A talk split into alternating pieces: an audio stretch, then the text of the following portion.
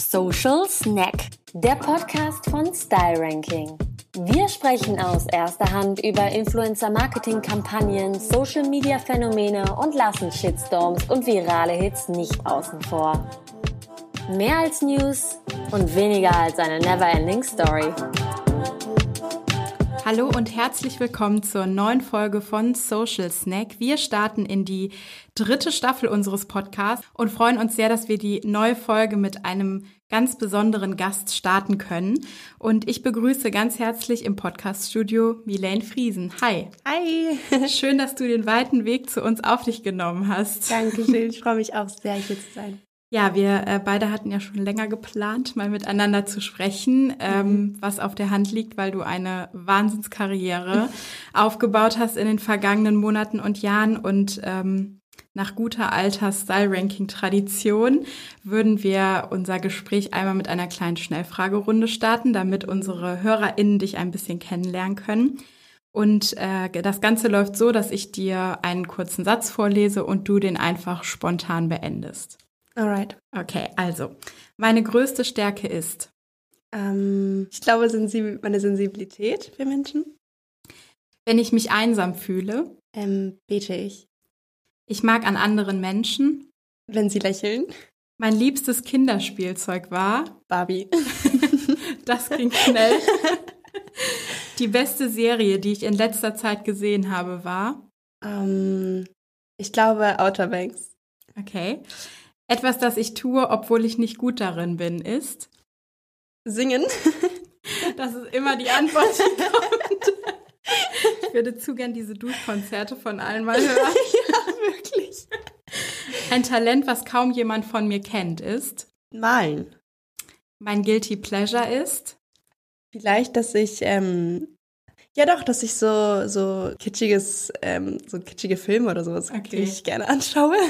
Also so Netflix, To All the Boys I Love Ja, sowas zum Beispiel. Ja. I can feel you. ähm, wenn ich mich mit einer Person meiner Wahl zum Abendessen verabreden könnte, wäre das? Uh, Justin Bieber. Okay, leiten wir hiermit weiter. ähm, sollte je mein Leben verfilmt werden, würde ich gespielt werden von? Madeline, mhm. die, die Schauspielerin von Outer Banks. Okay. ähm, und von wem würde dein, dein Crush gespielt werden? Oh, Justin Bieber. Der Mann hat viele Aufträge bekommen heute. ja, ich erlöse dich von der Schnellfragerunde. ähm, vielen Dank bis hierhin. Ähm, dann würde ich sagen, steigen wir so richtig ein und äh, ja, sprechen am Anfang vielleicht logischerweise darüber, wie alles angefangen hat. Mhm. Bei dir kannst du dich an den Moment erinnern, als du dein allererstes TikTok hochgeladen hast und was du gedacht oder gefühlt hast? Warst du aufgeregt? Wie war das? Ähm, ja, tatsächlich kann ich mich dran erinnern, aber es war kein TikTok, sondern es war ein Musical.ly mhm. tatsächlich. Und da war ich, glaube ich, zwölf Jahre alt. Und äh, ich weiß sogar noch den Song, das war zu Seven Years von Lukas Graham, mhm. glaube ich. Oh ja. Gott, sorry, wenn es falsch war. Nee, ich glaube ähm, richtig. okay, gut. Und genau, da habe ich halt so, äh, damals auf Musical.ly war es ja noch mit dem, äh, dass man auf, also langsam aufnimmt praktisch und es dann schnell abgespielt wird. Und da habe ich so ganz weirde Moves gemacht zu dem Song. Und wenn ich mir das heute angucke, ist es so awkward, wirklich ist so cringe, ich weiß nicht, was ich mir dabei gedacht habe. Aber damals dachte ich, das ist so voll cool. Und weißt du noch, wie das Video angekommen ist? Ähm, halt nicht gut. Also mhm. ganz normal. Also ja, ich hatte da damals ja vielleicht so 100 Abonnenten oder so. Ähm, aber ich habe es einfach gemacht, weil es halt Spaß gemacht hat. Genau. Aber ich, genau, irgendwas hatte ich ja gecatcht, dass du irgendwie weitergemacht hast. Was, was ist es, was dich daran fasziniert hat oder was dir Freude bereitet an, an diesem Medium? Mm, eigentlich hat es mir einfach immer unnormal Spaß gemacht. Also ich habe auch immer als kleines Kind zum Beispiel die Kamera von meinen Eltern ge geklaut und mich da vorgestellt und dann so Musik angemacht und dazu getanzt dann immer und so mitgesungen. Also eigentlich fast das gleiche, wie was ich auch heute mache, nur halt komplett anders irgendwie nochmal. Mm, und genau, das hat mich eigentlich so halt, ich glaube einfach dadurch, dass es mir einfach immer Spaß gemacht hat, habe ich auch einfach immer mal weitergemacht. Also es war mir nie wirklich so, oh man, es bringt mir jetzt gerade keinen Erfolg, also höre ich auf, sondern es war einfach so, hey, es macht mir unnormal Spaß. Und wenn irgendwann mal der Erfolg kommen sollte, wäre das natürlich ganz cool. Aber so dafür habe ich es nie wirklich angefangen oder nie wirklich weitergemacht. Mhm. Genau. In welchem Moment hast du gedacht, okay, hier passiert gerade was, hier mhm. könnte wirklich mehr draus werden, vielleicht auch als ein Hobby. Ähm, wann war das und, und was ist da passiert? Also, dass der Gedanke kam, okay, das könnte mehr sein als ein Hobby. Also der Gedanke daran, dass es wirklich irgendwie wirklich groß erfolgreich sein könnte, war ähm, 2021, Anfang 2021, genau.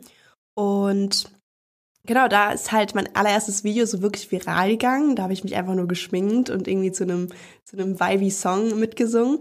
Und äh, das ist dann komplett viral gegangen, hat dann 4 Millionen Likes bekommen. Und dann war ich dann so, oh, vielleicht, äh, vielleicht wird das jetzt so ein Durchbruch. okay. Und wie hat dein Umfeld reagiert? Familie, Freunde? Was, was haben die da so? Waren die besorgt, dachten, oh, das Kind macht was im Internet oder? nee, tatsächlich nicht. Also dadurch, dass meine Familie, das, also dass ich das ja schon so lange mache, meine Familie das ja immer wusste, dass ich so Social Media mache und irgendwie auf TikTok bin und auf Instagram, die haben das ja auch immer alles gesehen, ähm, haben die das so abgefeiert, dass es auch endlich mal, sag ich mal, ein bisschen erfolgreich wird und äh, mich Leute tatsächlich auch sehen, äh, haben die mich da voll supportet und waren richtig, äh, also die waren da voll mit drin und haben sich richtig gefreut und so, haben das so voll ähm, auch ähm, mitgeschaut, also wie viel wie, wie weit geht das noch, wie viele Likes hat das jetzt und so und waren da so voll mit drin äh, und meine Freunde genauso, also die mhm. haben das voll supportet ähm, und haben sich extrem für mich gefreut. Glaubst du, du hättest es gemacht, wenn in deinem Umfeld die Stimmung eine andere gewesen wäre und die deine Familie und Freunde vielleicht gesagt hätten, wir würden es lassen, ist vielleicht nicht so eine gute Idee? Mm, also dadurch, dass ich das einfach schon so lange mache oder gemacht habe, auch schon davor, und es gab ja auch Stimmen, die mir gesagt haben, hey, lass das lieber, irgendwie finde ich das gar nicht cool, dass du das machst oder was du machst. Ähm, aber ich habe damals schon immer weitergemacht und ich habe nie wirklich darauf geachtet, es sei denn, es waren wirklich Menschen, die mir wichtig wären. Also wenn ähm, davor eben meine Eltern mir gesagt hätten oder meine Brüder, hey, irgendwie ist das nicht cool, was du machst, dann hätte ich vielleicht darauf gehört, aber dadurch, dass es ja wirklich nichts Schlimmes ist oder wirklich nichts irgendwie, wo man sich denkt, oh, würdest du lieber nicht machen, ähm, habe ich halt immer durchgezogen. Und wenn halt mal ein paar Leute oder ein paar Freunde es jetzt nicht so gehypt haben, war es mir eigentlich relativ egal, mhm. weil ich wusste, hey, daran ist nichts Schlimmes und ich habe Spaß dran, also wieso sollte ich das nicht machen? Gibt es ähm, Tipps oder Wünsche, Ermutigung, Warnungen aus, aus der Zeit, wo, wo so der große Erfolg kam, die dir besonders im, im Gedächtnis geblieben sind? Hat mal jemand irgendwie was zu dir gesagt, wo du, wo du so dran hängen geblieben bist? Also mein Vater hat damals immer zu mir gesagt, als eben der Hype so angefangen hat, hat er gesagt, dass er alles dafür tun wird, dass ich immer am Boden bleibe. Ähm, und wenn er, sobald, sobald er merkt, dass ich irgendwie ein bisschen abhebe, wird er mich ganz schnell wieder auf den Boden holen.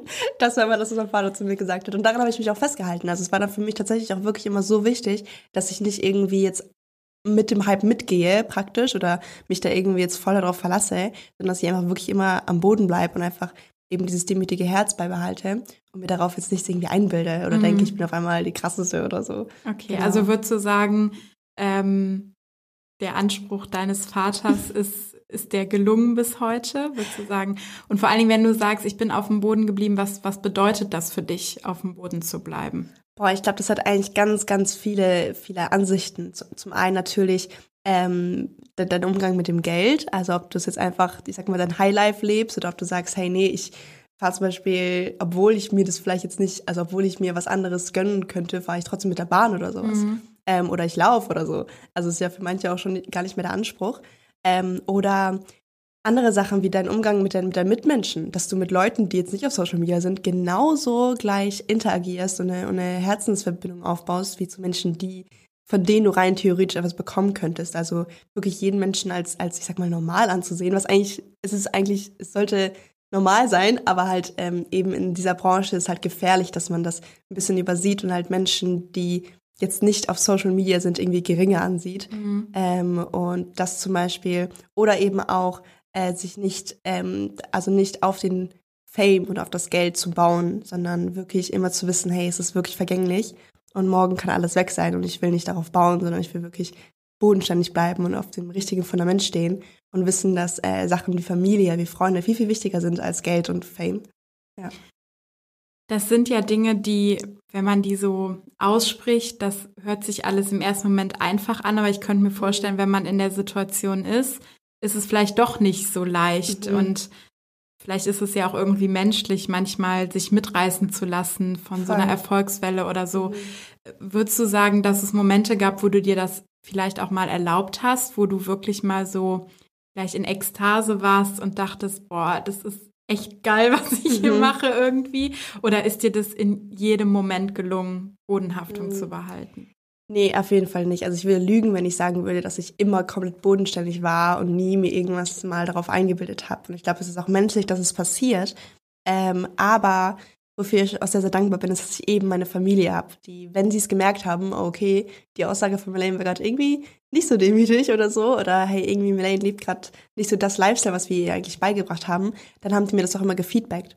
Und so ein Feedback ist eben so wichtig, weil ich glaube, wenn du in so einem Moment bist, dann merkst du das gar nicht wirklich. Du merkst nicht, äh, wie du dich veränderst oder du merkst nicht, wenn du abhebst. Mhm. Und deshalb ist ja auch die Branche so gefährlich oder das, sag mal, das Abheben so gefährlich. Oder deshalb sagt man ja auch immer über die Influencer, dass sie so abgehoben sind und irgendwie gar nicht mehr den Bezug zu Geld haben oder sowas, weil es eben tatsächlich sehr, sehr schnell passieren kann. Und ich glaube, da ähm, ist es nicht einfach, dass ich ein krasser Mensch bin und ich einfach so krass bin, dass ich bodenständig bleibe, sondern ich da wirklich einfach echt zum Glück eine sehr, sehr gesunde Familie hinter mir habe, die mir auch offenes und ehrliches Feedback gibt. Und ich glaube tatsächlich auch durch meinen Glauben, äh, da ja die christlichen Werte halt auch einen vermitteln, dass halt Demut so, so wichtig ist. Und ich glaube, ich mich da halt einfach so krass daran festhalten kann und ich da auch von Gott eben immer wieder äh, zurück äh, zum Boden gelange. Ja, ich würde da äh, gleich gerne noch mal ähm, auch ausführlicher ein bisschen drauf eingehen, wie dir, ja, wie dir dein Glaube ähm, bei deiner Arbeit hilft. Ähm, vorab, wenn du ähm, Content hochlädst, mittlerweile du weißt, im Zweifel sehen das Menschen in zweistelliger Millionenhöhe. Ich weiß nicht, ob du, ob du dreistellig schon mal gemacht hast, aber zweistellige Millionenbeträge sind da ja öfter, glaube ich, mal dabei bei deinen Views. Bist du dann ein Bauchmensch und haust einfach raus oder würdest du sagen, du bist eher so ein Overthinker und du machst dir erstmal äh, stundenlang Gedanken, ob das wirklich alles so geht und äh, lädst es hoch und bist dann panisch, was irgendwie in den Kommentaren passiert? Oh, ich muss sagen, ich bin ein richtiger Bauchmensch. Mhm. Also ich poste wirklich nach Gefühl, ich poste auf, was ich Lust habe. Ähm, und manchmal sogar poste ich und schaue dann zwei Stunden einfach nicht, was mit dem Video passiert. Tatsächlich. Ähm, aber weil das auch viel gesünder für mich ist. Also wenn ich da wirklich was poste und panisch die ganze Zeit am gucken bin, oh mein Gott, was schreiben die Leute, wie kommt das an, wie viele Likes hat das jetzt, äh, wie sind die Views, dann würde ich ja daran kaputt gehen. Das ist ja so ungesund für die mentale Gesundheit. Und das ist mir auch schon passiert. Mm, und deshalb war es mir einfach so wichtig, da mehr auf mein Bauchgefühl zu hören und einfach zu posten, auf was ich Bock habe und auf was ich Lust habe und da nicht so viel eben nachzudenken. Mhm und also zu, zu overthinken. Ja. Glaubst du, wenn man so ein richtiger Overthinker ist, dass man diesen Job überhaupt machen kann? Also hält, ja, hält man das aus? Ich bin, ich bin ein krasser Overthinker, okay. also okay. wirklich. Ähm, aber genau, wenn man halt, wie gesagt, da einfach das richtige Mindset dann trotzdem hat und halt wirklich merkt, okay, so tut mir das nicht gut, damit umzugehen, dann kann man ja auch daran arbeiten. Und äh, das kriegt man auf jeden Fall hin, auch mhm. als Overthinker. Ja. Jetzt, also ich finde schon krass, was das so für Themen sind, die da auf einmal aufgeworfen werden, Umgang mit Geld, Bodenständigkeit, ähm, herauszufinden, bin ich ein Bauchmensch oder nicht, wie gehe ich mit Kritik um. Das sind Dinge, die andere Menschen über Jahrzehnte lernen und vielleicht in ihren 30ern, 40ern, 50ern irgendwie mal rausfinden. Und du als sehr junge Creatorin bist ja dazu gezwungen, das sehr früh leisten zu können. Hast du manchmal das Gefühl, dass du gern so einen jugendlichen Leichtsinn auch an den Tag legen könntest, dass, dass es okayer wäre, Fehler zu machen, weil mhm. vielleicht nicht so viele Menschen diese Fehler sehen würden, die einfach mhm. ganz normal sind, wenn man irgendwie in seinen Zwanzigern ist. Ja, voll. Also das ist tatsächlich sehr hart, weil man wird halt, vor allem ich wurde ja relativ schnell in so eine Welt äh, reingeworfen, wo du halt wirklich von Menschen beobachtet wirst und die schauen gefühlt auf jeden Fehler, den du machst und äh, eigentlich hast du gar keine Möglichkeit mehr, Fehler zu machen. Und ähm, da war es für mich dann schon schwer, sage ich mal, oder nicht schwer, aber ähm, ich musste einfach schnell lernen, damit umzugehen und schnell lernen, mh, mm, was darf ich posten und was nicht. Also genau, aber ich würde jetzt nicht sagen, dass ich den Wunsch hätte, ähm, dass es nicht so passiert wäre oder den Wunsch hätte, mal ganz normal lernen zu dürfen, wie man Fehler macht oder dass es okay ist, Fehler zu machen weil ich glaube, dass ich das auch relativ von mir aus schon ähm, schnell gelernt habe, sozusagen, wie ich damit umgehe, wenn ich Fehler mache. Und ähm, deshalb war es eigentlich wirklich vom Zeitpunkt her so gut, dass ich genau in der Zeit dann auch das mit Social Media passiert ist eben, mhm. weil ich da dann eben schon gelernt habe, hey, wie gehe ich um, wenn ich Fehler mache. Und genau. Hattest du als junges Mädchen ähm, einen anderen Berufswunsch? Mm, nee, eigentlich nicht tatsächlich. Also ich wollte immer als kleines Mädchen Model werden äh, oder Schauspielerin oder sowas. Und genau, wenn man sich das jetzt anguckt, ist eigentlich das, was ich gerade mache, relativ genau das. Was glaubst du, würde so dein, ich weiß nicht, acht, acht oder zwölfjähriges Ich äh, sagen, wenn es sich heute sehen würde? Boah, ich glaube, sie wäre so glücklich. ich würde sich denken, ja, I made it. ähm, gibt es ein Talent, was du trotzdem hast, wo du denkst, das kommt auf Social Media gar nicht zum Einsatz und das hätte ich vielleicht in einem anderen Job richtig gut irgendwie ähm, ja, einfließen ja. lassen können? Ähm, ich glaube vielleicht mh, mm, Zeichnen zum einen, Zeichnen, Malen oder aber auch das Talent als Leiterin, sage ich mal. Mhm. Also ähm, mir ist schon sehr, sehr früh klar geworden, dass ich es liebe, Menschen anzuleiten oder halt mh, mm, so das Wort übernehme, sage ich mal. Und ich meine, ich bin ja auch jetzt selbstständig, also das ist ja auch pretty much das, was ich auch gerade mache. Aber ich glaube, wenn ich irgendwo in einem Job wäre, wo ich wirklich irgendwie eine Leiterposition hätte, wäre das natürlich schon auch was ganz anderes. Ähm, und da halt ein bisschen das Management machen könnte, ein bisschen äh, sagen könnte, wo es lang geht. Äh, ich glaube, das wäre schon ganz cool, ja. Ich habe letztens gelesen, dass es irgendwie so eine Umfrage gibt, dass ähm, aus der Gen Z so wenig Leute wie noch nie Führungskraft werden wollen. Also, Krass. das ist ein Wachstumsmarkt. Here I am. Krass. Ähm, auf Social Media, du hast gesagt 2021, ne, ist es so richtig dann, dann abgegangen und da kommt ja dann auch so eine Welle der Begeisterung. Also wir haben ja mhm. über die Kritik gerade geredet, aber es ist ja auch ganz schön viel digitale Liebe, die da mhm. irgendwie kommt. Ähm, wie fühlt sich das für dich an? Boah, schon krass. Also ähm, das ist ja während Corona passiert. Das heißt, ähm, ich habe zwar immer die Zahlen gesehen, ich habe die vielen DMs gesehen, die vielen Nachrichten, die Kommentare, aber ich hatte nie wirklich so einen richtigen Bezug dazu. Klar, es war krass, das alles auf dem Handy zu sehen, mm, aber dadurch, dass es ja eigentlich gar keine Events gab, gar keine, man konnte gar nicht rausgehen, hatte ich nie so wirklich den Bezug zu den Menschen.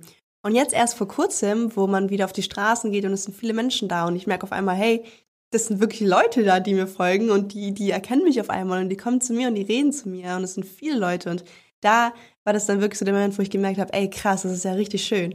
Also weil ich liebe es, die Leute kennenzulernen, ich liebe es, mit den Leuten zu reden ähm, und zu lachen und Fotos zu machen und das Ganze. Und da habe ich dann wirklich so dieses, sag mal, diesen Liebesbezug zu meiner Community mhm. nochmal so ganz anders kennengelernt. Es ist einfach so ein schönes Gefühl, dass die Leute wirklich live zu sehen und mit denen reden zu können. Ja. Wirst du oft angesprochen oder passiert es dir auch, dass du merkst, ich werde irgendwie gerade heimlich fotografiert oder mhm. gefilmt und äh, was ich mir vorstellen könnte, was vielleicht weniger angenehm ist. Ja, das stimmt. Also es ist tatsächlich beides. Mhm. Ähm, ich werde sehr, sehr oft angesprochen, ähm, vor allem wenn halt, wenn man halt dann einmal stehen bleibt, um Fotos zu machen, dann ist halt kritisch, weil dann kommen ganz, ganz viele Leute. Ähm, und dann werden natürlich auch Fotos und Videos direkt gemacht so und das das ist ja auch irgendwo normal, sag ich mal, kann ich auch voll nachvollziehen. Aber was halt dann unangenehm wird, wenn ich irgendwo, keine Ahnung, gerade aussehe wie, was weiß ich, und irgendwie am Essen bin oder so und dann irgendwie Leute heimlich fotografieren und mir das dann im Nachhinein schicken, dann finde ich schon, oder noch schlimmer posten, ey, dann, dann schon weird. Mhm. Ähm, da bin ich auch nicht so der Fan von. Aber an sich habe ich jetzt kein Problem damit, wenn sie mich irgendwie wenn sie jetzt ein Foto von mir machen oder ein Video, weil sie sich jetzt irgendwie nicht trauen, mich anzusprechen, aber sie es halt trotzdem ihrer Freundin oder sowas schicken wollen, mhm. da muss ich sagen, bin ich nicht so pingelig. Also, aber trotzdem lieber ansprechen als ja, heimlich voll. Foto machen? Ja, natürlich, weil von mir aus, ich würde ja richtig gerne mit den Leuten reden, mhm. so. Ähm, aber ich bin ihr jetzt auch nicht böse, wenn, wenn sie es nicht machen. Also ja. kann man dich, dich gut ansprechen, ja, wenn voll, du so äh, unterwegs bist. Und hast Fall. du nicht so, ich weiß, es gibt ja manchmal äh, Personen des öffentlichen Lebens, die sagen, na, ich bin jetzt aber hier irgendwie privat unterwegs, also auf mhm. Veranstaltungen gerne, aber privat nicht. Trennst du das so? Oder mhm. weißt du, wenn ich rausgehe, bin ich halt irgendwie immer eine Person ja. mit Bekanntheitsgrad? Bei mir ist es tatsächlich so, dass ich gehe raus und ich weiß halt, okay, ich bin Person des öffentlichen Lebens und ich will den Menschen es auch eigentlich nicht vorenthalten, äh, mit mir reden zu dürfen. Ähm, weil ich weiß nicht, die freuen sich ja dann auch voll und ich freue mich. Und ich glaube, es hat immer so voll die, mh, mm, also die Sache von jedem Einzelnen halt. Also welche, wie bist du von der Person her? Magst du es viel mit Menschen zu reden? Weil es kann ja auch sehr energieraubend sein. Mhm. Weil klar, wenn du dann am Tag irgendwie mit 100 Leuten redest, obwohl du einfach nur einmal kurz äh, in Müller gehen wolltest, um dir was zu kaufen, ist natürlich sehr energieraubend. Aber ich bin halt einfach von der Persönlichkeit her so, dass mir das einfach sehr viel Spaß macht und äh, sogar mir manchmal mehr Energie gibt als raubt. Mhm. Ja. Wir haben eben darüber gesprochen, was du auch alles lernen musstest, wo du quasi zum, mhm. zum Lernen gezwungen warst. Was ist denn die schönste Erkenntnis, die du ähm, vielleicht seit 2021 für dich gewinnen konntest? Ich glaube, dass man durch Social Media einfach unglaublich viel positiven Einfluss nehmen kann. Ich glaube, man redet immer voll viel davon, wie Social Media so einen negativen Einfluss hat und voll ungesund ist für viele äh, junge Mädels oder auch Jungs, äh, was ja natürlich auch stimmt und weil da viel Oberflächliches auf Social Media passiert und es eben sehr oft unauthentisch ist. Aber ich glaube auch, oder was ich gelernt habe, ist, wie viel äh, Schönheit es auch dort gibt und wie viel äh, positive Sachen man ausstrahlen kann und äh, wie viel man den Menschen vor allem mitgeben kann, wie, wie sehr man sie ermutigen kann durch Stories, durch, durch Beiträge und ähm, weil die Menschen schauen sie dich ja täglich an und du hast halt eben die Macht sozusagen, das, was du den Menschen zeigst, sie damit entweder positiv oder negativ zu beeinflussen. Ich finde, das ist irgendwie voll die schöne Sache, dass man das eben positiv nutzen kann und genau die Menschen eigentlich jeden Tag was mitgeben kann, was sie ähm, für den Tag für sich selber genau nehmen können. Und das finde ich, glaube ich, schon echt sehr, sehr schön. Klingt aber auch nach ähm, jeder Menge Verantwortung. Spürst du die manchmal so auf deinen Schultern, so ein Verantwortungsgefühl deinen FollowerInnen gegenüber? Ja, voll. Ähm, aber ich habe auch voll oft das Gefühl, dass es eigentlich mehr auf Druck von der Außenwelt ist, ähm, die dann zur Verantwortung wird, sag ich mal. Mhm. Was natürlich auch normal ist. Also klar, viele Menschen schauen mich an, viele Menschen haben Erwartungen an mich äh, von allen Seiten ob es jetzt äh, der innere Kreis ist oder einfach Menschen, die ich noch nie in meinem Leben gesehen habe, alle haben Erwartungen, große Erwartungen. Und das baut natürlich dann auch eine gewisse Verantwortung, weil du halt weißt, da hier sind so viele Erwartungen an mich gerichtet. Und das ist natürlich auch dann irgendwie, hat man dann das Gefühl, es liegt in meiner Verantwortung, die zu erfüllen. Aber da muss ich mich auch manchmal selber davon abkapseln und wissen, hey, ich kann nicht jeder Erwartung gerecht werden. Mhm. Und ähm, das ist nicht meine Verantwortung, eigentlich jeder Erwartung gerecht zu werden. Mhm. Und äh, genau, da muss man, glaube ich, einfach ein gesundes Maß finden an, hey, okay, gesunde Verantwortung oder halt ungesunde Verantwortung. Mhm. Und genau, ja, da muss ich irgendwie so meinen Weg finden, äh, dass ich nicht an der Verantwortung, die ich habe, kaputt gehe. Genau. Ja. Ja, du hast, ich glaube, allein bei Insta 1,1 Millionen mhm. aktuell. Man kann unmöglich Verantwortung für 1,1 Millionen Menschen übernehmen, ja. außer man ist äh, vielleicht äh, sitzt im Bundeskanzleramt, aber auch dann ist es schwierig. ähm, dieser Begriff Verantwortung ist ja wahnsinnig groß und der wird Creatoren ja ständig um die Ohren gehauen irgendwie. Du hast gesagt, du guckst für dich, wo kann ich Verantwortung übernehmen und wo nicht. Wie füllst du denn diesen Begriff mit Inhalt? Also an welcher Stelle sagst du, hier habe ich das Gefühl, hier kann ich irgendwie Verantwortung mit meinem Content oder mit dem, was ich sage, übernehmen? Ah, ich glaube in viele Bereichen. Also einmal natürlich kann man Verantwortung haben im Bereich politische Themen, also wenn irgendwas Wichtiges in der Welt gerade passiert, das zu teilen, ähm, einfach genau Knowledge zu spreaden und ähm, dann natürlich auch zum anderen Werte, ähm, die Verantwortung, wirklich die richtigen Werte auch den Menschen mitzugeben und ähm, natürlich die Verantwortung halt, genau das, was ich schon vorher gesagt habe, ähm, negativen Einfluss zu nehmen oder positiven Einfluss. Und mhm. genau. Du hast es eben schon kurz angeteasert. Ähm, Gerade bei, bei Instagram vor allen Dingen teilst du auch Themen rund um deinen Glauben mit deinen FollowerInnen. Wie sieht der Austausch dazu aus? Erreichen dich dazu Fragen? Wollen die Menschen mit dir darüber sprechen? Und ähm, wenn ja, wie, wie sieht das aus? Äh, ja, genau. Also ich tausche mich da ähm, relativ oft, würde ich sagen, beim Follower aus. Vor allem äh, auch per DM, äh, wo das die Leute eben halt nicht öffentlich sehen, weil die mir auch oft sehr private Nachrichten schreiben oder private Fragen haben, ähm, die ich halt dann auch privat beantworten will. Ähm, genau, aber da kommen eigentlich alles Mögliche an Fragen. Entweder kritische Fragen sind sehr, sehr oft dabei, die ich auch relativ cool finde, weil ich es auch voll nice finde, wenn Leute den Glauben eben anfangen, überhaupt zu hinterfragen. Ähm, oder eben aber auch Fragen, wo sie anfangen können. Wie können sie sich anfangen, mit dem Glauben zu beschäftigen? Was heißt es überhaupt zu glauben? Was ist überhaupt der Glaube? Ähm, und welche Wege gibt es dort? Und genau, also wirklich die verschiedensten Fragen. Und genau, ja. Du bist jetzt, äh, soweit ich weiß, keine studierte Theologin. Ich könnte mir vorstellen, dass man da manchmal vielleicht auch an seine Grenzen stößt, ja. weil ähm, Glauben ist halt nicht Wissen und äh, da sind die Antworten ja dann tendenziell können vielseitig ausfallen. Ähm, hast du manchmal so Momente, wo du denkst, oh, das weiß ich jetzt echt auch nicht, wie ich das beantworten soll? Und, und wie reagierst du dann, wenn, wenn Fragen kommen, wo du sagst, okay, da, da stoße ich jetzt mhm. vielleicht an meine Grenzen irgendwie? Ja, voll. Also wie gesagt, ich bin halt keine Theologin äh, und es gibt auch sehr, sehr viele kritische Fragen, die ich auch eigentlich gar nicht beantworten will, weil ich tatsächlich die Antwort darauf auch manchmal nicht 100% weiß mhm. äh, oder ich sie einfach noch nicht 100% aus der Bibel herausbekommen habe oder einfach nicht für mich die Antwort weiß.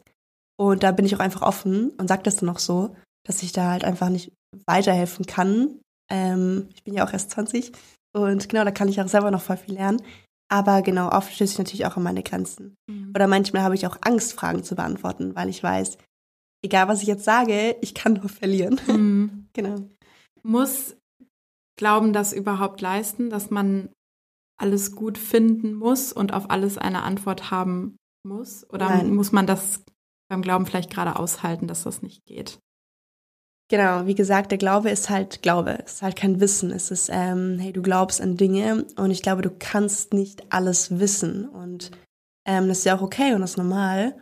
Und äh, weil unser menschliches Gehirn, das hat halt seine Grenzen. Und irgendwann kann unser, unser menschliches Denken nicht mehr weiterdenken.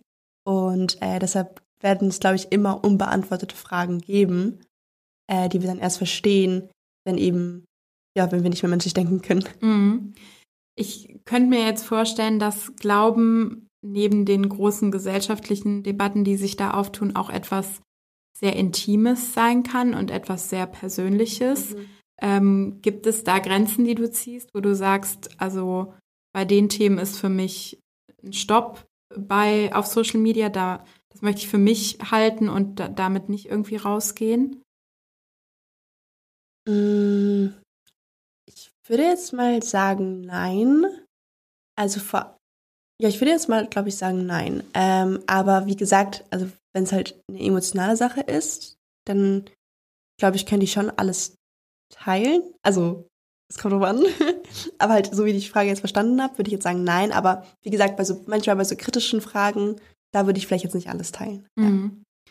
Ja. Ähm, du hast eben angedeutet, dass der Glaube dir zum Beispiel dabei hilft, bodenständig zu bleiben? Gibt es andere Aspekte, von denen du denkst, dass, ähm, dass sie dir jetzt in Bezug auf den Glauben besonders bei deiner Arbeit helfen oder für dich sogar einen Vorteil bedeuten, weil du eben eine gläubige Creatorin bist?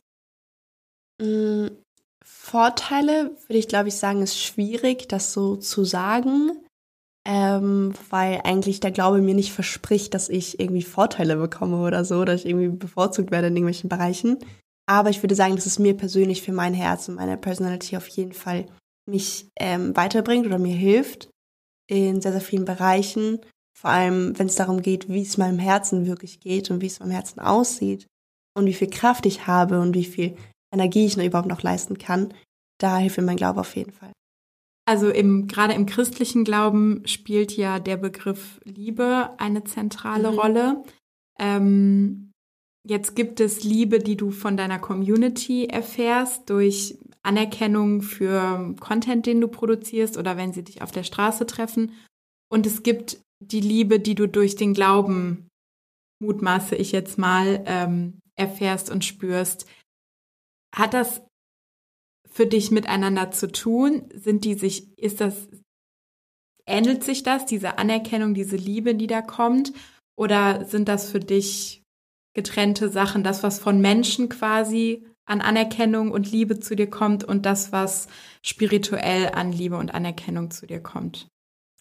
Ich würde jetzt mal sagen, dass das auf jeden Fall zwei verschiedene Sachen sind, mhm. weil die Liebe, die ich von meinem Glauben bekomme, oder ich sag mal, die ich von Gott bekomme, das ist bedingungslose Liebe. Also Gott liebt mich nicht für meinen Instagram-Account oder für meine Likes, für meinen Content. Gott liebt mich einfach, weil ich bin und weil ich Milane bin und weil ich lebe. Äh, ich muss nichts dafür tun, um diese Liebe zu bekommen.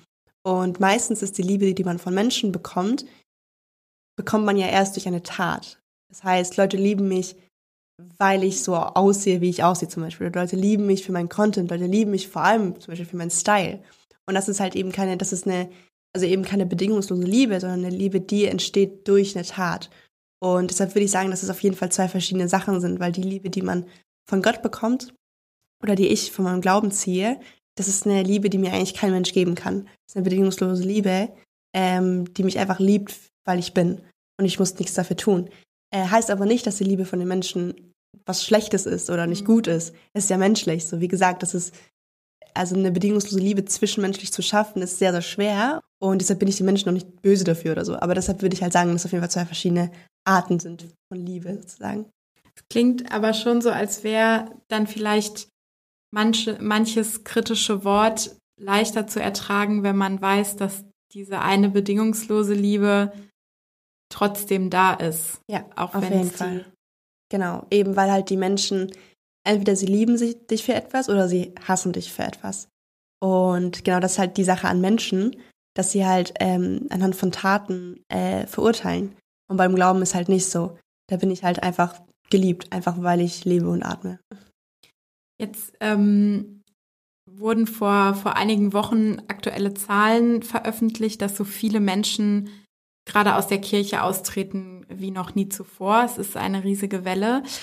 Glaubst du, dass auch die sozialen Medien und Kommunikation über die sozialen Medien zu Themen rund um, also ich meine, Glaube und Religion muss man, glaube ich, durchaus noch unterscheiden. Mhm. Aber glaubst du, das wäre ein, ein guter und auch ein ethisch vertretbarer Weg, ähm, da Menschen wieder zu erreichen? Oder sollte man keine Werbung für Glauben machen auf Social Media?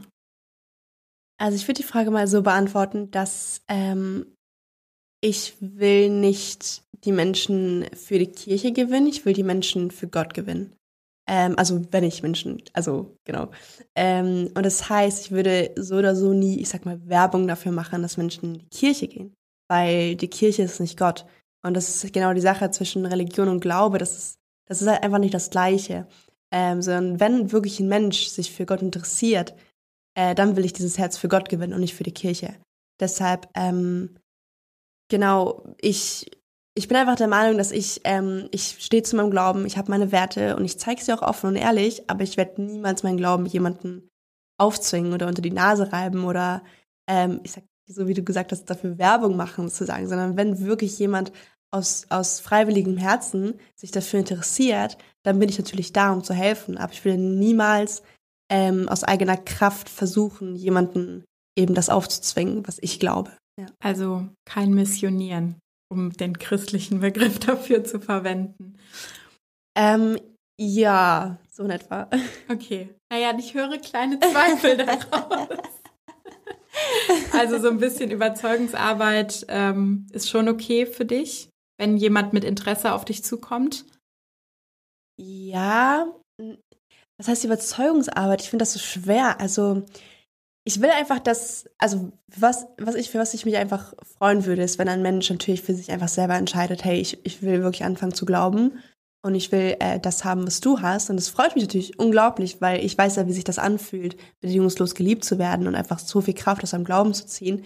Aber wie gesagt, ich würde es nicht niemanden aufdringen wollen oder mhm. niemanden irgendwie äh, überzeugen wollen, auch nicht, weil ich will eigentlich, dass die Menschen wenn sie es wollen, einfach aus freiwilligem Herzen äh, das wollen und nicht, weil ich es ihnen aufzwingen oder ähm, sie überzeugen musste mhm. dafür, als wäre es irgendwie so ein, so ein Werbeplakat oder so. Okay.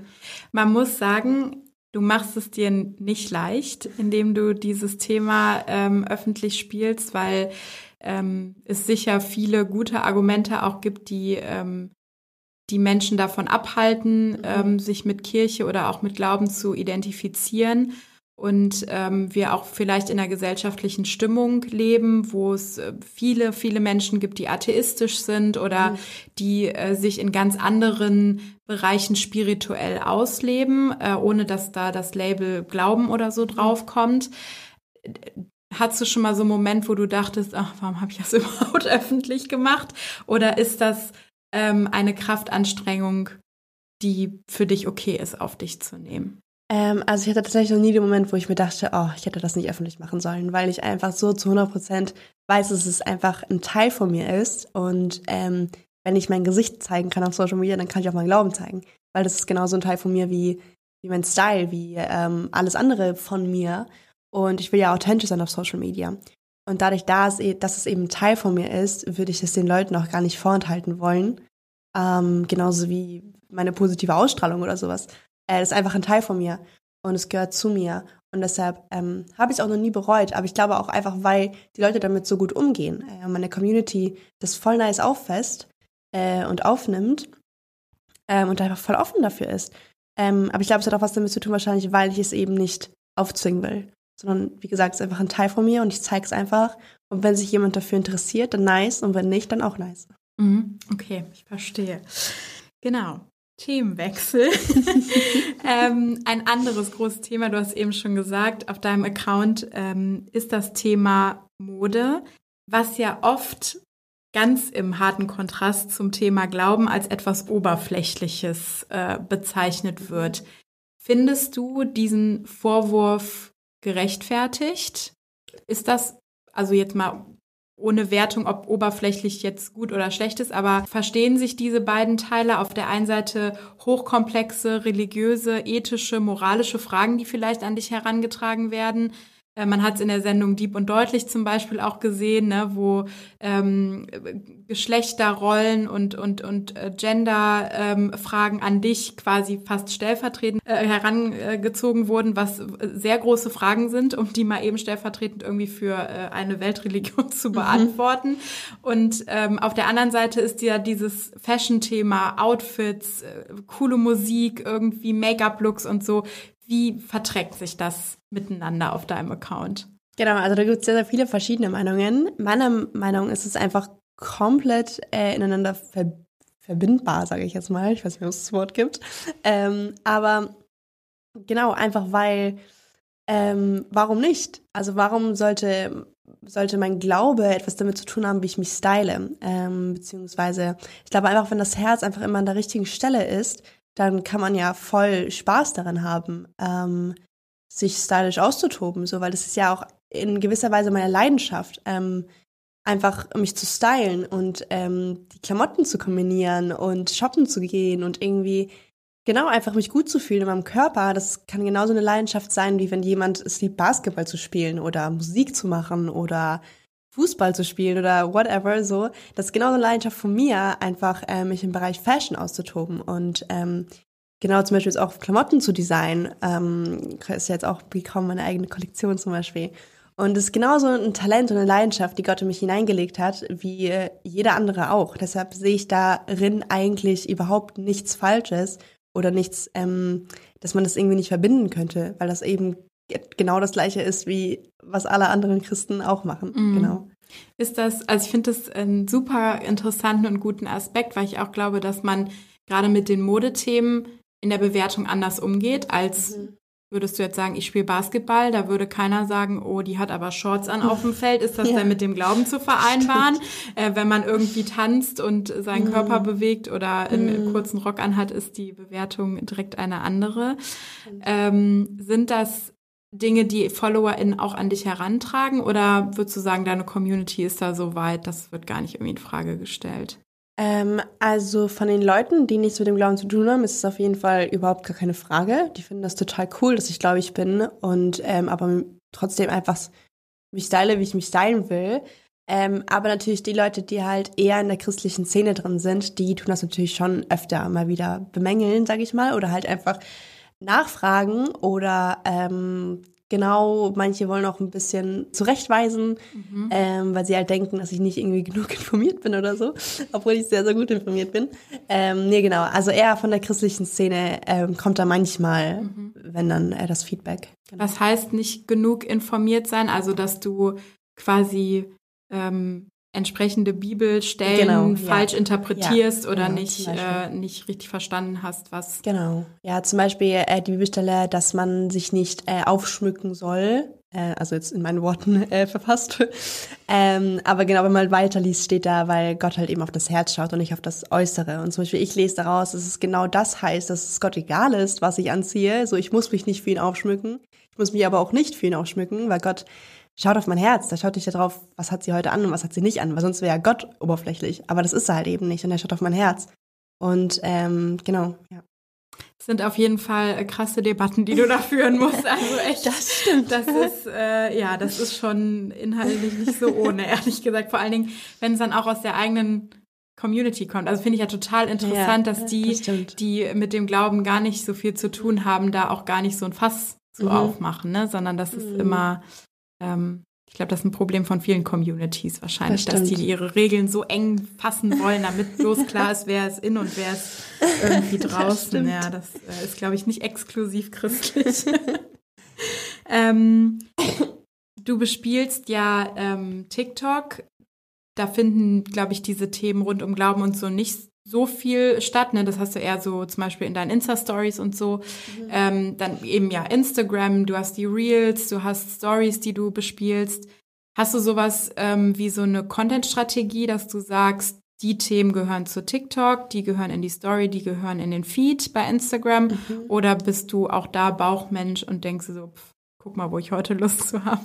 Äh, ich muss tatsächlich sagen, da, da, dass ich da auch einfach absolut der Bauchmensch bin. Äh, ich habe es mal so ein paar Wochen probiert, mich da irgendwie meine Strategie aufzubauen oder halt das irgendwie so zu machen. Aber mir ist einfach aufgefallen, dass es viel, viel besser ist, auch für mich, wenn ich ähm, das einfach wirklich zu 100% aus Spaß mache, weil es ist so, wie ich das immer gemacht habe. Und wieso sollten, ich sag mal, ein paar mehr Follower auf meinem Account das jetzt irgendwie ändern? Ich glaube, es ist viel authentischer, wenn ich das ähm, genau so mache, wie ich es einfach immer gemacht habe und so mache, wie es mir am meisten Spaß macht. Ähm, und deshalb ist es voll aus dem Bauchgefühl. Also ich denke mir jetzt nicht so, hey, auf TikTok kommt kein christlicher Content oder auf TikTok kommt nicht das und auf Instagram kommt das oder so. Ähm, ich glaube, ich habe einfach innerlich schon so eine Struktur schon aufgebaut, dass ich einfach weiß, wo was gut ankommt oder wo ich Lust habe drauf. So, ich glaube, irgendwann kennt man sich einfach. Aber ich habe da jetzt nicht so eine perfekte Strategie in meinem Kopf, sondern ich mache das einfach immer mehr aus dem Bauchgefühl, ja. Mhm. Wie ist das ähm, so im Bereich Kooperation zum Beispiel? Hast du da Plattformen, wo du sagst, naja, das funktioniert das Thema vielleicht besser bei TikTok, das mhm. bei Insta, dass du das wirklich ganz aktiv auch reingibst? Und äh, direkt die Frage hinterher, gibt es auch Kooperationen, die du ähm, vielleicht ablehnst aufgrund von deiner ethischen, moralischen mhm. Gesinnung? Gibt es da so, so No-Gos für dich irgendwie? Äh, ja, auf jeden Fall. Also ich habe auch äh, schon öfter Kooperationen abgelehnt, weil sie eben, weil ich mich einfach nicht wohl darin gefühlt habe, ähm, genau äh, irgendwie jetzt für Unterwäsche Werbung zu machen, wo ich dann irgendwie anhaben muss oder so. Äh, einfach weil ich mich halt, weil ich mich darin nicht wohlfühlen würde und es würde einfach nicht zu mir passen. Das wäre nicht ich. Ähm, und ich will mich einfach nicht im Netz so präsentieren, sage ich mal, was überhaupt nicht schlimm ist, wenn es andere machen, voll. Also mhm. wirklich no judgment, aber halt einfach ich für mich als Milane äh, würde das, glaube ich, würde mich einfach nicht wohlfühlen in sowas. Und allgemein zu den Kooperationen, also ich weiß schon auf jeden Fall, ob jetzt eine Kooperation besser auf Instagram ankommt oder auf TikTok, weil ich schon sagen würde, dass ich da auch verschiedene, ähm, also jetzt nicht komplett verschiedene, aber schon andere, eine andere Zielgruppe habe ein bisschen. Auf Instagram sind die Leute halt einfach älter als auf TikTok. Ähm, und da weiß ich, kann ich dann schon einschätzen, welche Marke jetzt auf welche Plattform besser passen würde. Ja. Wie ist das so mit deinen Communities? Unterscheiden die sich auf den Plattformen, besonders jetzt im Hinblick auf Instagram und, und TikTok? Und ähm, wenn ja, inwiefern?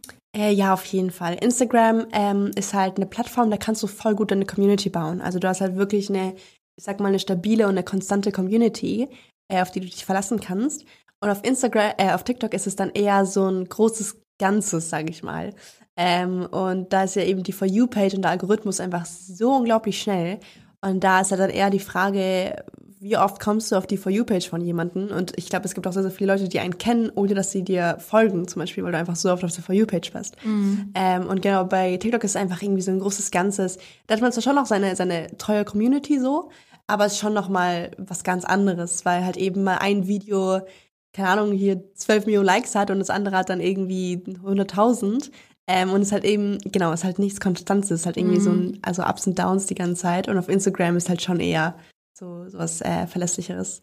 Was würdest du sagen, wenn man es bei TikTok noch reißen will? Wie viele Videos am Tag sollte man hochladen? Boah, ich glaube, ich bin dafür voll die falsche Person, weil die meisten würden jetzt irgendwie so sagen, so, ja, safe drei am Tag oder so.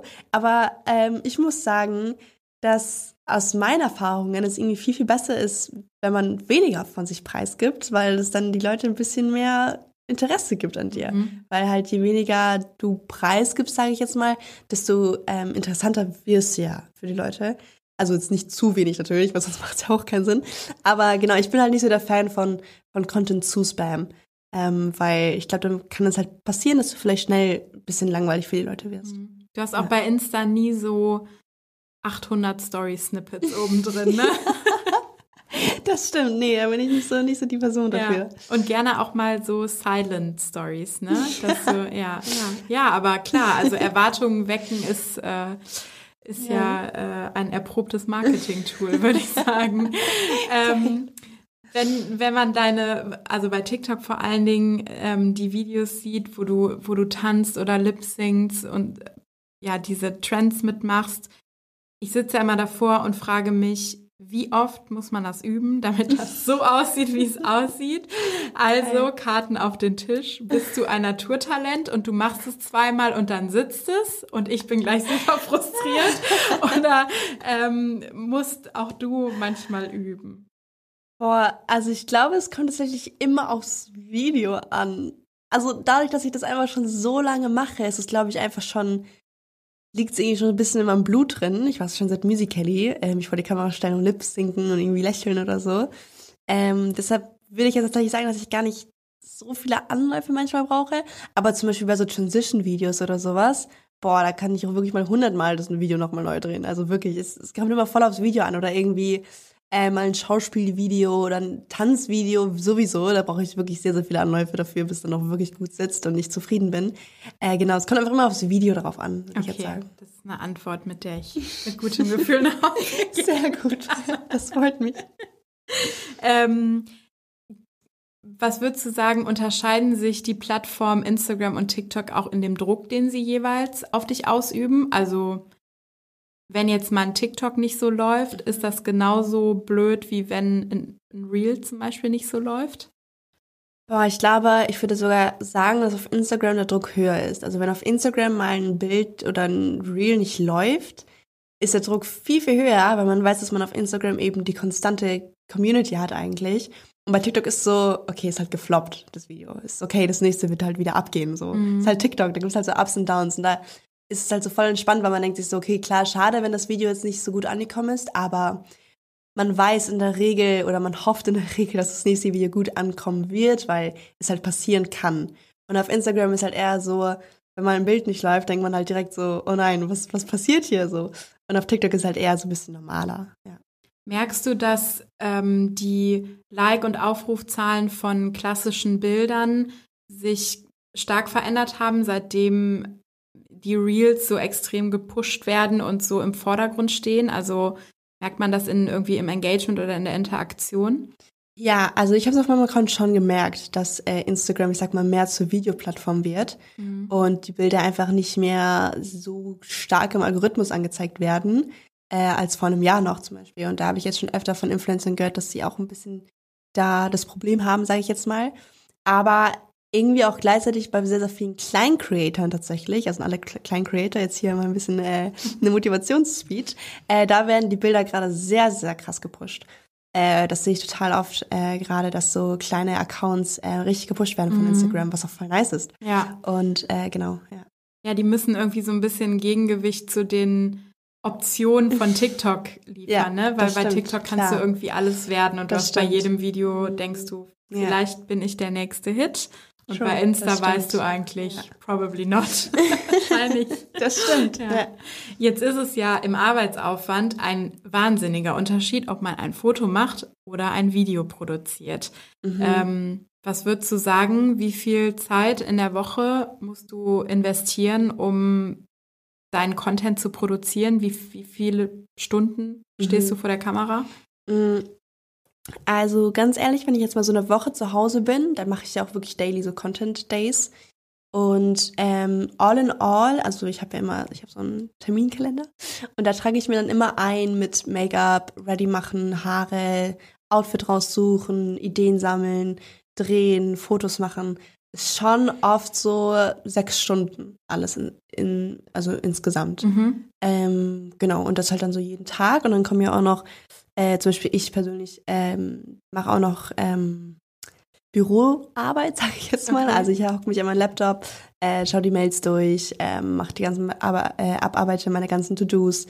Und das Ganze kommt ja auch noch dazu. Also es ist tatsächlich wirklich wie ein Job. Ich Genau. wollte gerade sagen, es klingt tendenziell fast, als wären es mehr als 40 Stunden. äh, wünsche dir manchmal, dass du einfach vielleicht Social Media Redakteurin irgendwo wärst, die um 17 Uhr sagen kann, ciao, ich bin raus. Nee, Oder tatsächlich nicht. Also brauchst ich bin, diese, genau, ähm, ich brauche das. Vor allem, ähm, ich habe ja auch wirklich keinen Alltag. Bei mir sieht jeder Tag anders aus, äh, vor allem, weil ich so viel unterwegs bin. Ich bin ja auch eigentlich fast nie zu Hause. Und ich bin auch mal froh, wenn ich zu Hause bin und man Content-Days dann mal hab, äh, eben weil ich so viel unterwegs bin. Ähm, ist natürlich auch sehr, sehr anstrengend, also werde ich nicht äh, irgendwie verneinen. Ist wirklich sehr, sehr anstrengend. Aber ich muss sagen, weil ich einfach mir das immer gewünscht habe, dass ich nicht irgendwie einen 8 bis äh, 17 Uhr Job habe, ähm, sondern ich wirklich etwas machen kann, was mir wirklich Spaß macht und ähm, eben abwechslungsreich ist. Das war auch damals in der Schule immer so, dass wenn ich, ich war so glücklich, wenn wir endlich einen neuen Stundenplan bekommen haben, weil ich einfach so gelangweilt schon war von dem alten. Und äh, deshalb, das war, glaube ich, bei mir schon immer so, dass ich es einfach so, so sehr liebe, wenn, keine Ahnung, äh, einfach ich, ja, einfach ähm, keinen richtigen Alltag habe, sondern einfach ein bisschen Abwechslung da drin ist und ich einfach das machen kann, was wirklich Spaß macht. Obwohl halt auch in dem Job es natürlich oft Sachen gibt, wo man sich denkt, ach, will ich gerade eigentlich nicht machen, so wie in jedem Job halt. Was, was gehört da so dazu, wo du dir denkst, äh, hast Oh, ich glaube, also wahrscheinlich, es war vor kurzem mal so, dass ich echt sehr, sehr oft früh aufstehen musste und sehr, sehr wenig Schlaf immer hatte, weil ich einfach die ganze Zeit hin und her musste, hin und her reisen. Und da gab es schon wirklich, bin ich manchmal morgens aufgewacht und wollte einfach nur weinen, weil ich einfach weiter schlafen wollte und einfach mal nichts machen wollte. Und genau, solche Tage gibt es natürlich auch. Ähm, wirklich Tage, wo ich merke, okay, meine Energie ist jetzt wirklich am Ende und ich kann irgendwie nicht mehr. Mhm. Ähm, genau. Ja.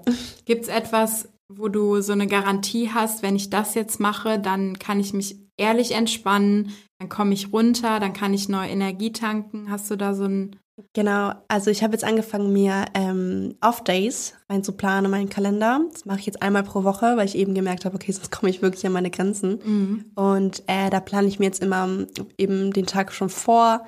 Und egal, was dann dazwischen kommt, also es kann nichts dazwischen kommen, weil dieser Tag ist einfach fest geplant. Und ähm, genau, und da kann ich dann eben zur Ruhe kommen, wirklich nichts machen an dem Tag, keine Stories, kein Management, ähm, gar nichts. Und da kann ich dann wirklich ja, Zeit für mich haben, für Familie und einfach das machen, was jetzt wirklich ich als Milane, nicht als Influencerin Milane, sondern wirklich als Milane einfach machen will. Ja. Justin Bieber hören zum Beispiel, nehme ich an. genau, richtig.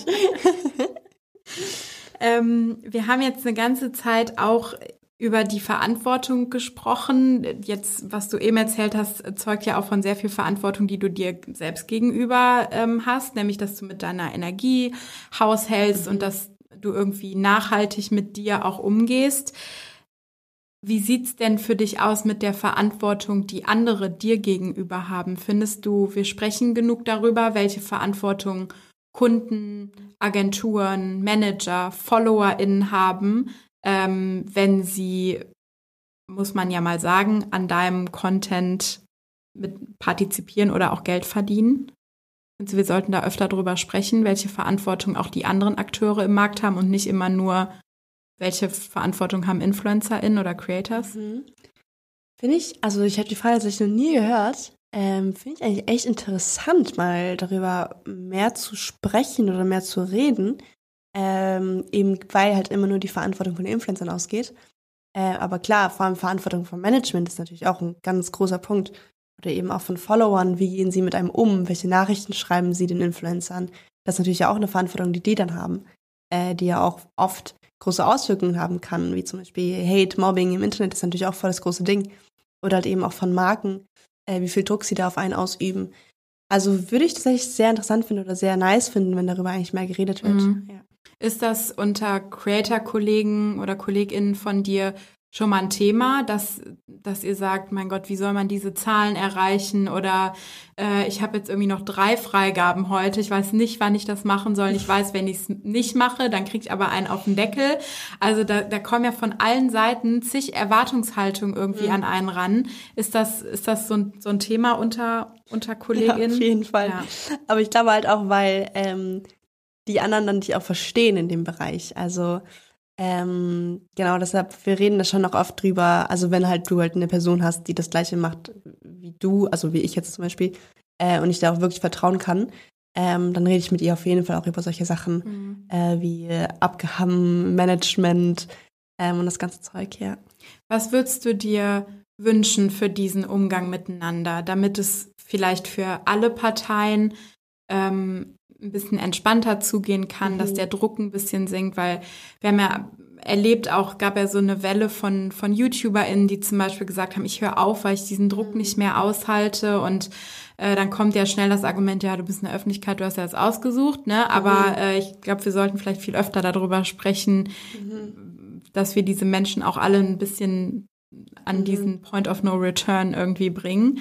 Also gibt's was, wo du dir sagst, wenn das anders wäre, dann glaube ich, würde es vielen Creators besser gehen oder die hätten weniger Druck? Mhm. Ich glaube auf jeden Fall ein ganz großes Wort ist äh, No Judgment. Also, dass wirklich dieses ganze Verurteilung von Influencern, dass die ja gar nicht arbeiten und dass die äh, und halt diese ganzen Sachen, dass die alle irgendwie oberflächlich sind, äh, einfach dieses in die Schublade stecken, das muss auf jeden Fall aufhören, äh, wenn dieser Druck weggehen sollte. Und auch noch eine Sache, ganz, ganz viel Verständnis auch äh, vor allem vom Management aus zum Creator oder von den Marken aus zum Creator. Eben weil auch wirklich der Job manchmal sehr, sehr energieraubend sein kann. Wenn man ihn ernst nimmt, also wenn man den, ich sag mal, den Influencer-Job ernst nimmt, ähm, dann kann es sehr, sehr viel Arbeit sein. Mhm. Und äh, wenn man es auch wirklich professionell machen will. Und ich glaube, genau deshalb einfach ganz großes Wort, No Judgment und äh, einfach Verständnis. Mhm. Würde auch bedeuten, dass man vielleicht öfter mal fragt, wie geht es dir? Mhm. Und eine ehrliche ja. Antwort auch erträgt, ne? Und das nicht stimmt. so eine Floskel immer genau. nur. Ja, ist super. Mhm. Ja, ist schwierig, wenn man sich nicht beschweren darf, weil man ja. so viele Privilegien hat. Das stimmt. Das stimmt ja, natürlich. Kann ja durchaus parallel existieren, ja. Druck und Privilegien. Das stimmt. Ja, ich bin äh, mit meiner langen Liste an vielen Fragen fast am Ende und ähm, würde jetzt natürlich zum Abschluss gern noch wissen, was du dir so wünschst für das nächste Jahr und wovon du vielleicht träumst, was du dir selbst gerne erfüllen würdest. Oh, krass.